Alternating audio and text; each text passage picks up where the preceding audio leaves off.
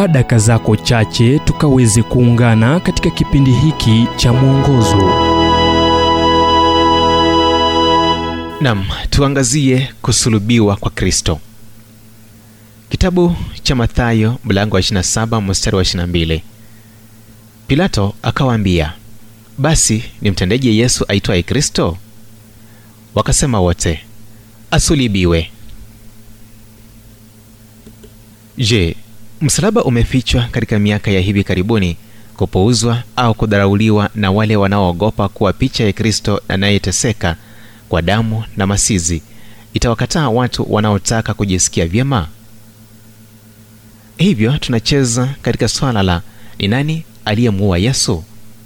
Tukiogopa kuwa iwapo tutasema wayahudi ndio waliochochea tatizo ambalo lilipelekea kusulibiwa mikononi mwa warumi tutashitakiwa kuwa kinyume na jamii za waibrania na waarabu.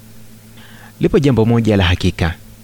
Filamu ya mel gibson kusulibiwa kwa kristo. Iliondoa msalaba nyuma ya mlango na kuweka mahali ambapo hauwezi kupuuzwa je kunayo nia ya kutaka kuona ikifanyizwa na uvamizi wa wakosoaji ambao wanapinga ukatili au mashtaka yake kuwa kinyume na jamii ya kiabrania na kiarabu? Au je kuna kiu yoyote ya kutaka kujua kile kilichofanyika yesu aliposulubiwa?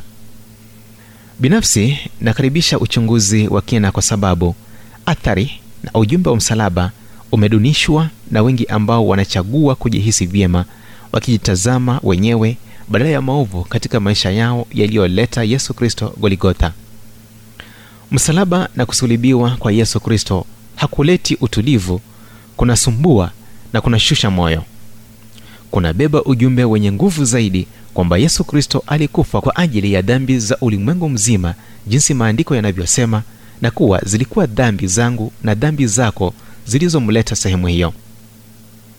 Msalaba si kishaufu usio muhimu kwa maana. Ulikuwa utimilizo wa karne nyingi za unabii.